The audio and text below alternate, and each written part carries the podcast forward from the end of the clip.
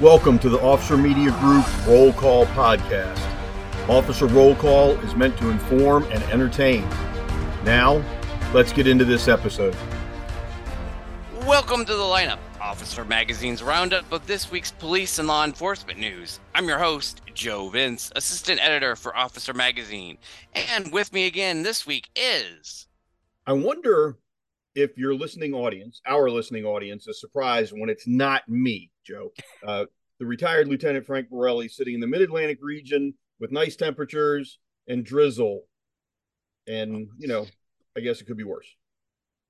I will say I'm always surprised when it's not you. Um, it, it has now become my my routine each week to be having um, these uh, little conversations um, and it, it's actually always been um, a highlight even if um, the news has not uh, been on the bright side so to speak. Right. But we'll get started uh, right away. As always we've got a loaded show.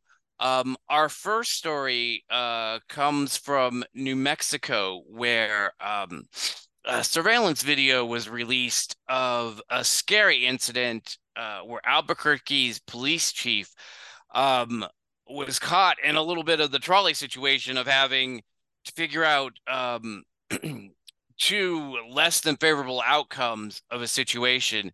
Um, at an intersection, he um, encountered what he appeared to be uh, someone getting ready to open fire. Um, shots were fired, and uh, the chief was left with the decision of stay in the line of fire or move into the intersection where a red light um, had gone off, and uh, he unfortunately um, was in a uh, collision, but uh, he avoided the gunfire.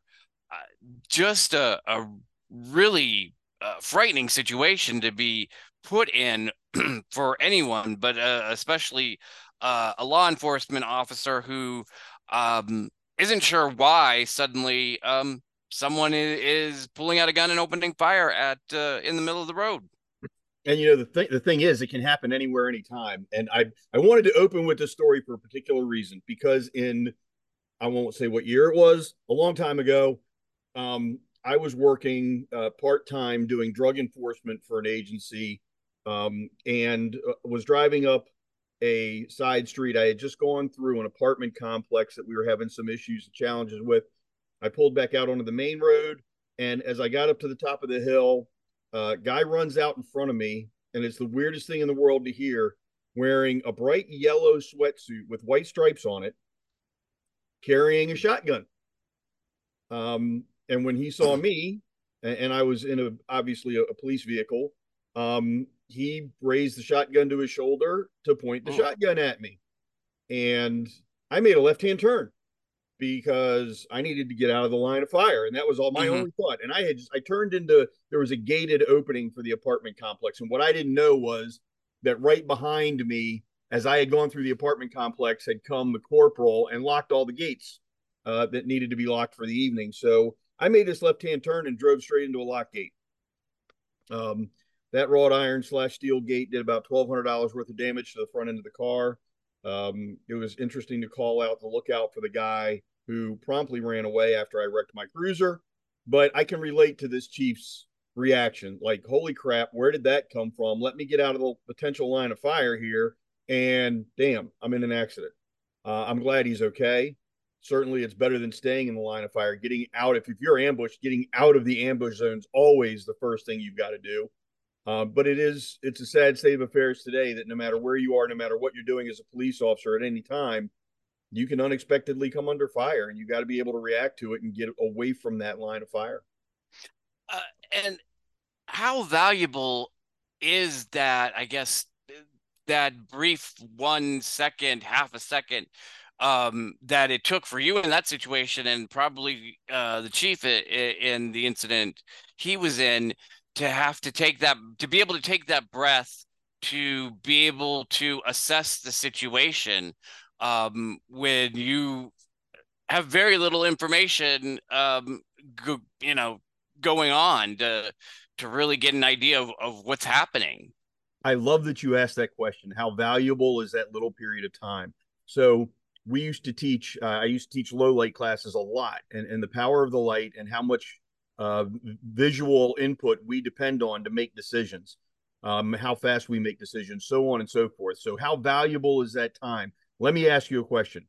If you mm-hmm. were going to be in a gunfight, you're standing 10 feet away from the guy, you're both going to draw at the same time in this gunfight. What's it mm-hmm. worth to you if I let you draw a half a second before I let him draw?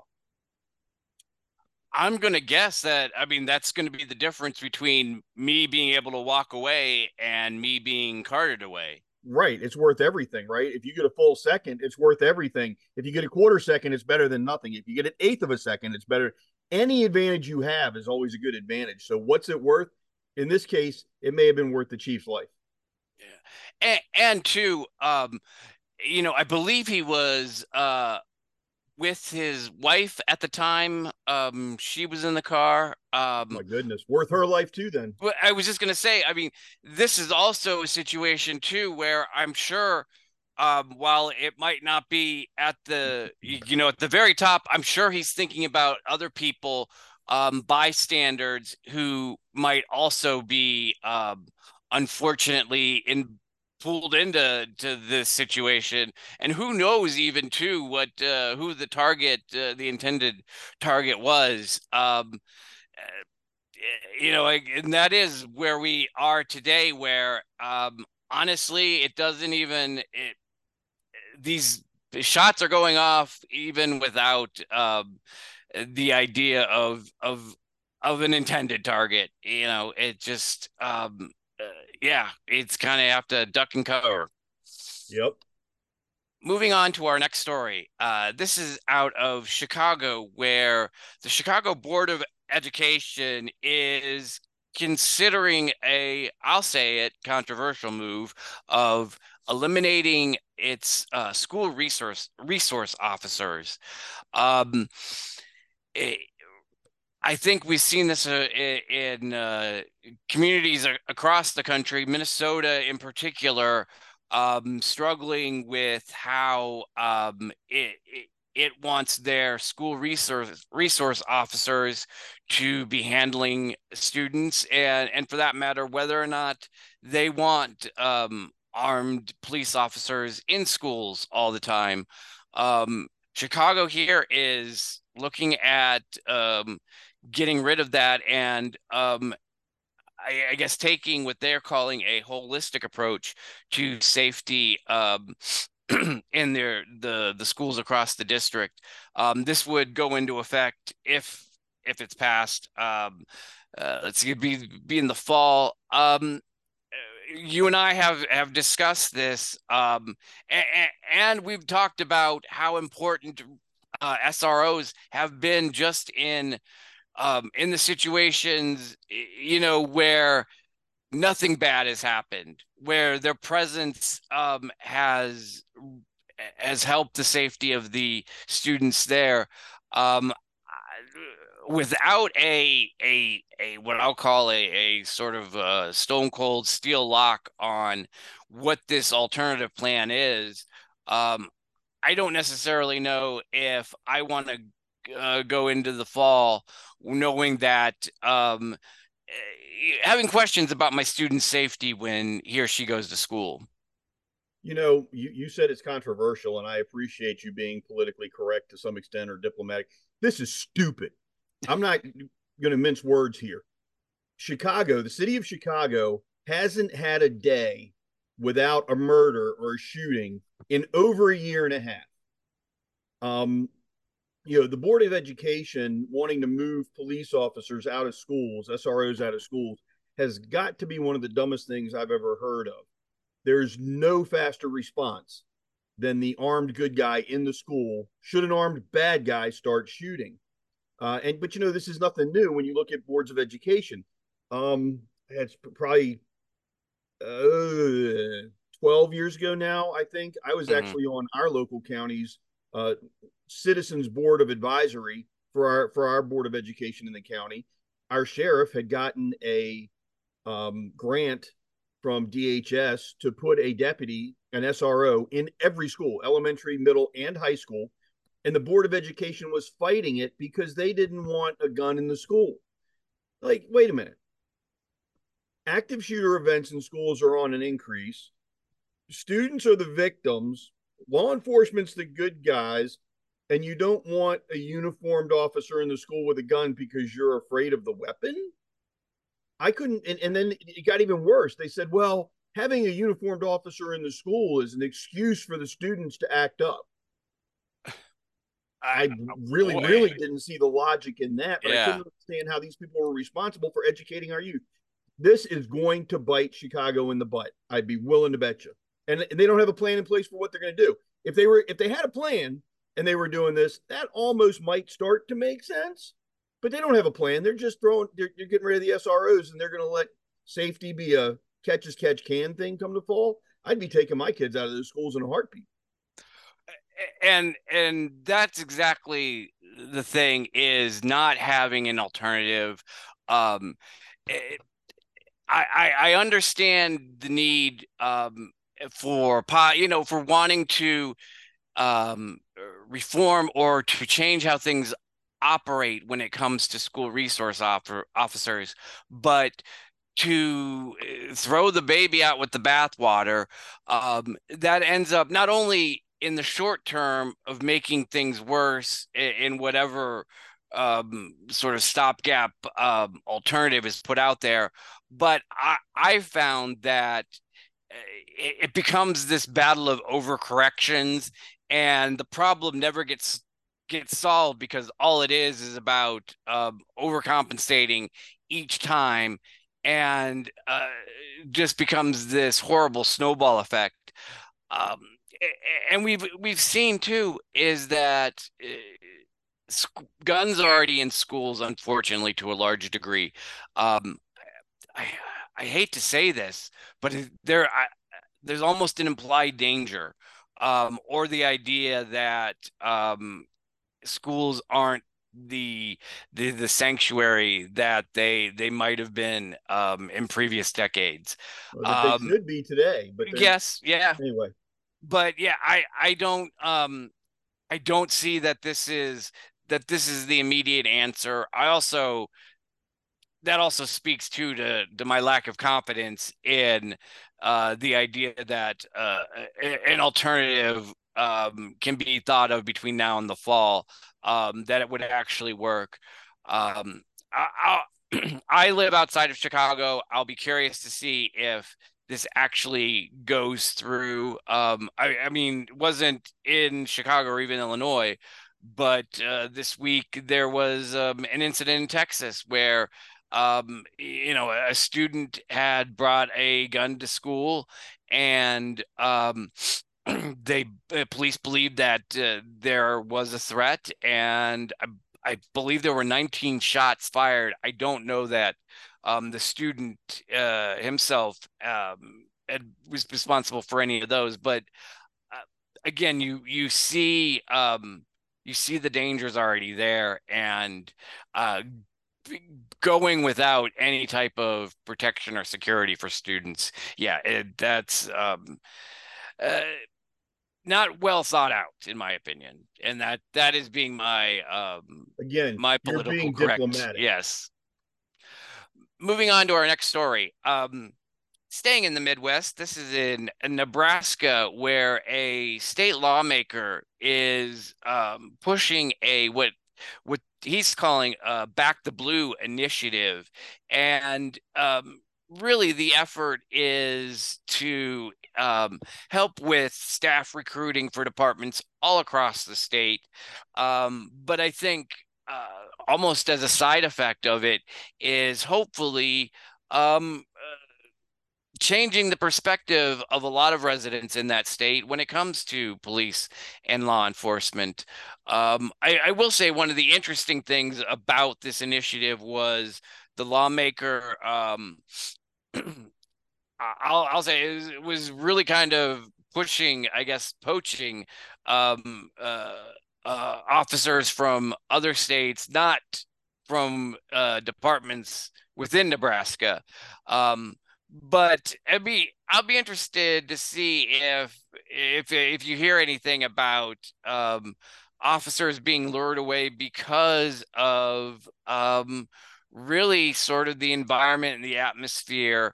Um, state lawmakers or state officials are making it for law enforcement if if they feel like hey you know I, this feels like i feel um accepted i don't feel demonized uh, by my profession.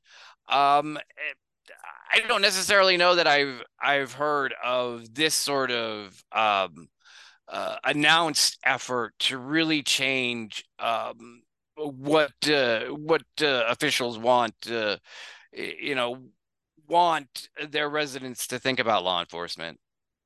You know, um, I just looked at the clock and realized how long we're dragging some of these oh, sorry. on. But this, this guy, you know, kudos to uh, Representative Flood.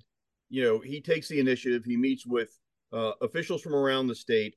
Everybody's poaching from everywhere, so them poaching from other states, I big deal. If if you if you're a police officer and you want to relocate and you can find a place to go work where somebody's pushing respect for law enforcement, backing law enforcement, not demonizing law enforcement, they're going to pay you as well as you're making or better, or the cost of living's lower or the schools are better for your kids, whatever the reason is, if you're looking to make a move, this is the way uh, agencies and states attract good recruits. They they set up a welcoming environment with good pay and good benefits, and, and they welcome them into uh, a supportive environment. It's absolutely the best way to go, and kudos to that rep. Moving on to our next story. Um, this is out of Minnesota, and um, over the past weekend, um, there was um, an incredible tragedy there where two Burnsville uh, police officers and a firefighter paramedic were shot and killed um, during uh, an hours long standoff that ended with the gunman um, shooting himself. Um, on the heels of this, um, it's found that uh, reported assaults and attacks on officers in that state are up um, 160% uh, from the past decade. Um, and when we talk about assaults and attacks, this includes uh, intimidation, biting, punching, all of it. Um, and unfortunately, uh, this past weekend shows the absolute extreme worst case scenario on, on that. Um, and in that case, this gunman who had several firearms, a ton of ammunition, he had fired over a hundred shots. Um, eh, you know, firing at the uh, armored SWAT vehicle and um, any officers who were, were coming near the home. Um, again, more more cases of just the flagrant disregard for law enforcement across the country. You know, I love the line in this article. I'm going to read it quote unquote. Mm-hmm. In the United States, being a police officer is more dangerous than the average civilian profession. Duh, you think? um, so, you know, I obviously they're having issues um, in the Midwest because eh, it talks about Minnesota, but it also talks about some of the other states around North Dakota, Wisconsin, Iowa all in that same region, uh, officer fatalities and attacks going up. Uh, I don't know how much of this I can contribute or I can attribute anymore to mainstream media just spouting constant hate and and, and belittling officers and, and blaming them for everything and calling them power hungry and you know homicidal and all this other stuff. Um, it, every officer out here in the academy is taught domestics are a bad idea. I mean, you you have to respond to them, but I can't tell you how many times you show up on a domestic call. The woman's got a black eye and a bloody lip, and as soon as you put her husband in handcuffs, she attacks you because you're taking her meal ticket out the front door, um, or her baby daddy, or whatever. Um, the domestics are dangerous, and uh, officers really need to be aware that the danger is not just once you're in the house, but during your response to the house. Um, invisible deployment still is a thing. I hope everybody understands that. Make sure that you show up on the scene without them even knowing you're there yet. Uh, looking and listening as you're making your approach, knowing where your points of cover and concealment are. Uh, and then once you do make contact, making sure you maintain control and uh, you can see everybody's hands, and you stay the hell out of the kitchens. Um, and and it, that'll minimize risk a lot. I I know. Um, I had run through a, a citizen uh, police academy um, locally here for a story um, in a in a previous job, and in, in, doing they ran you through one of the simulators, and the first one was a domestic dispute, and exactly what you were describing is, is what uh, happens: is you you think you're you're apprehending um, uh, the male. Um, the husband uh, in this situation and you you more or less turn your back on the wife and that's when uh simulation's over and you're attacked. Um yeah and it, i'm sure a lot of this information um isn't news to um the officers in minnesota but um the numbers are are are pretty sobering. Uh just 160% in just a 10 year span is yep. just unacceptable. Uh, moving on to our, our next story, um, and, and next few stories um, are out of New York City. Um, the first one um, is the sentencing being handed down for a woman um, who's convicted of um, running down an NYPD detective in 2021. Um, he was directing traffic at a crash scene uh, when he was struck by a woman who um, just hours before this had recorded a a podcast rant um, decrying uh, law enforcement. Um, she also was um, uh, impaired at the time, um, and she received uh, the maximum sentence. Um, let me see there. I believe it was 24 and a third to 27. There you go. Yeah. Just uh, to, to to not only be intoxicated when this happened, but to for it to happen after you had just gone on this tirade about police um, yeah, she wasn't actually looking to kill a police officer, right? Correct. I believe, or at least not that. Um, I believe uh, vehicular manslaughter and aggravated manslaughter is what um, she was convicted of. Those were the charges. Um, I, I, think this is ridiculous, Joe. Forgive me for interrupting you. No. So, so this, um, the the defense lawyer, her defense lawyer says she is not someone who spread hatred. Well, that's BS. She did it in her podcast just hours before. This was not an intentional killing, as we see so many times in this courthouse. This was a result of drunk and intoxicated driving. This woman is her defense is I was drunk, and that's why I was able to get away with, you know, not being uh, charged and convicted with first degree homicide. I was drunk. So the guy that I said I hated, police officers, that I ran down and killed. I, I, I my defense is I was drunk and I, I I'm not hateful. It's a load of crap. My biggest problem with this story is that the maximum sentence is 24 and a third to 27 years. Mm-hmm. She 23 and a third, excuse me, 23 and a third to 27 years. She murdered a police officer. I don't care if you call it, uh, you know, unintentional homicide. I don't care if you call it manslaughter, whatever. She killed a police officer and the longest sentence she can get is 27 years. And then you take out time for good behavior and the parole board and overcrowding and blah blah blah. And this woman's going to have gotten away with murdering a cop, and I'd be willing to be, bet she'd be out in eight to ten years max. That's unacceptable. That is telling police officers, in the eyes of the court, what they're truly worth. And if you're a police officer, family or friend of a police officer, that ought to just infuriate you.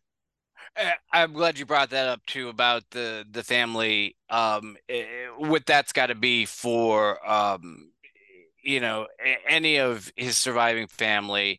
Um, uh, here was an officer detective directing traffic, and um, not that there are incidents where it's m- more acceptable or that it's it's okay um, for an officer, you know, to die in the line of duty but uh, yeah, it just um, it, it is um I, I can't imagine being um you know that uh, that detective's partner um his his his child and having to then know that you know going through the rest of my life knowing that um you know i don't have time to spend with that loved one um yeah because of of this person was drunk uh, yeah just um very upsetting yep. um staying in new york city um we see uh another um uh, attack on officers. This um, happened outside of a migrant tent shelter um, in New York City's Randall's Island. Um, uh, video from uh, the scene shows um, uh, officers trying to apprehend an individual who apparently wasn't staying at the shelter. Um, but as they were trying to take into custody this person, um, you see um, other people yelling at the officers, bottles are thrown. Um, it's a it is a rough situation, and this again comes um, days after uh, uh, officers uh, had run into a similar situation outside a, a Times Square uh, migrant shelter. Um, eh, you know, again, eh, tough situation for for these officers. You know, an unacceptable situation for the officers. We need to remember as we have, and, and obviously immigration right now is a big hot topic. I won't even mm-hmm. talk about immigration right now. What I will say is we need to remember that everybody coming into our country brings a different outlook about law enforcement with them. And in a lot of the places these people are coming from, the police are very corrupt or they are criminally minded. Um, and so these migrant citizens have the outlook of if we outnumber them enough, it's in our best interest to, to make them the victim. Um, and, and I really want to know what are we doing to prepare our officers for this? What are we doing to uh, impress upon our officers you're outnumbered? Practice appropriate officer survival skills and don't be afraid to use the necessary force. I, you know, nobody wants to be caught on camera swinging a baton anymore uh, or spraying OC spray or whatever it is. But if there's 20 of them and one of you, you do what you got to do to be able to go home at the end of the night and cameras be damned boy, I you know I don't think this is the first time I have heard that um the other perspective that people coming into this country might have about law enforcement. Um, I don't I I haven't heard that discussed um, when when uh, we've been talking about um, eh, you know these different incidents uh, involving uh, officers outside of migrant shelters um, but yeah I would wonder how much um, officers, definitely the public, hasn't. I don't think that's that's really been um, put out there as something uh, that that needs to be considered, and um, not certainly as an excuse, but um, you know, I'm a big a warning. It, exactly, and I'm a big um, I'm a big proponent of the more information you know you understand about people it it's not a matter of necessarily like you know finding the excuses it's so you can find the solutions uh, to the problems that you might be encountering. Exactly. Next story and this is staying in new york city um but on a on a good side of things uh, body camera video was released released showing uh, officers saving um, about a dozen residents in an apartment building that had caught fire. Um, and these officers not only are they helping children escape, they're helping people who um, quite literally having trouble walking either uh, were on crutches had broken legs uh, and this uh, fire broke out on uh, the fourth story of uh, the apartment building. So and and obviously in a fire they're not using elevators so they are in some cases carrying or assisting uh, people down these flights of stairs to get out of the building. Um, and this all happened because officers were on patrol saw um, noticed the smoke and immediately went into action and you know those few seconds, those quick minutes right there at the beginning, um, probably saved uh, lives. Oh, hands down. And, and this is another case, you know, we joke about uh, police officers versus firemen and yeah. who's really a hero and all that. But at the end of the day, quite often, officers see the emergency before fire ever gets a chance to, or they can get to it once it's dispatched to help with, you know, scene control. Um, kudos to these officers. And, and one of the, this, I know we've got one more story to discuss. I wanted to end with these two because it's a shining example.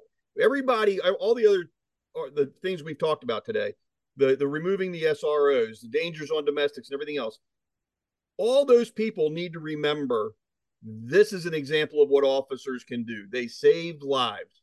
And when everybody starts to think officers are evil and bad and oh, they're hurting the poor migrants and you know that lady who ran one over while she was drunk shouldn't really be punished as bad. I want all those people to remember these officers saved lives and it's what they do. They risk their own to save somebody they didn't have any clue. They total strangers and they risk their lives for them. And if people don't appreciate that, they need to get they need a checkup from the neck up. Oh my God, they need help. So do we have time for that the last story? One more. Make All right. Quick. Do it real quick. This is out of Florida, Charlotte County. Um, uh, body camera video uh, released uh, showing a deputy saving a six month old baby who was trapped um, following eh, trapped under debris following a motorcycle crash. Um, you know what? I can't really eh, just expand on anything you just had already said about the lives being saved, and this is just another example of, eh, you know, deputies. Uh, thanks to their training and their instincts, being able to move quickly and save the lives in this case of a six month old child um, just amazing work and, and, and kudos to the, these deputies so and the reason i wanted to talk about it six month old baby. There are people that say well officers you know high school kids don't need an officer and people living they don't need an officer and blah blah blah. Six month old innocent helpless saved by a police officer. You know where i want to see this in, in 17 years, I want to see a story about how this the officer goes to this baby's high school graduation or you know yeah. is invited to attend the wedding in 25 years whatever it is. This is how really cool stories start and all too often we miss them kudos to the officer. Great job. Absolutely. Well that uh, wraps it up. Another uh, jam-packed show. Thanks as always um, to listening and thanks again uh, for talking with me. Another bright spot in, in my week even if the the news hasn't always been that case frank. Well thanks for your time this morning joe. Uh, have a good weekend and we'll look forward to doing oh next week you're doing this with paul. Next week oh. you will have a guest of paul there you go. All right. Everybody stay safe. Take care. Thank you for listening to this week's episode of the lineup. Please remember the opinions voiced are not those of Officer Media Group or Endeavor Business Media, but only those speaking those opinions themselves. Thank you and stay safe.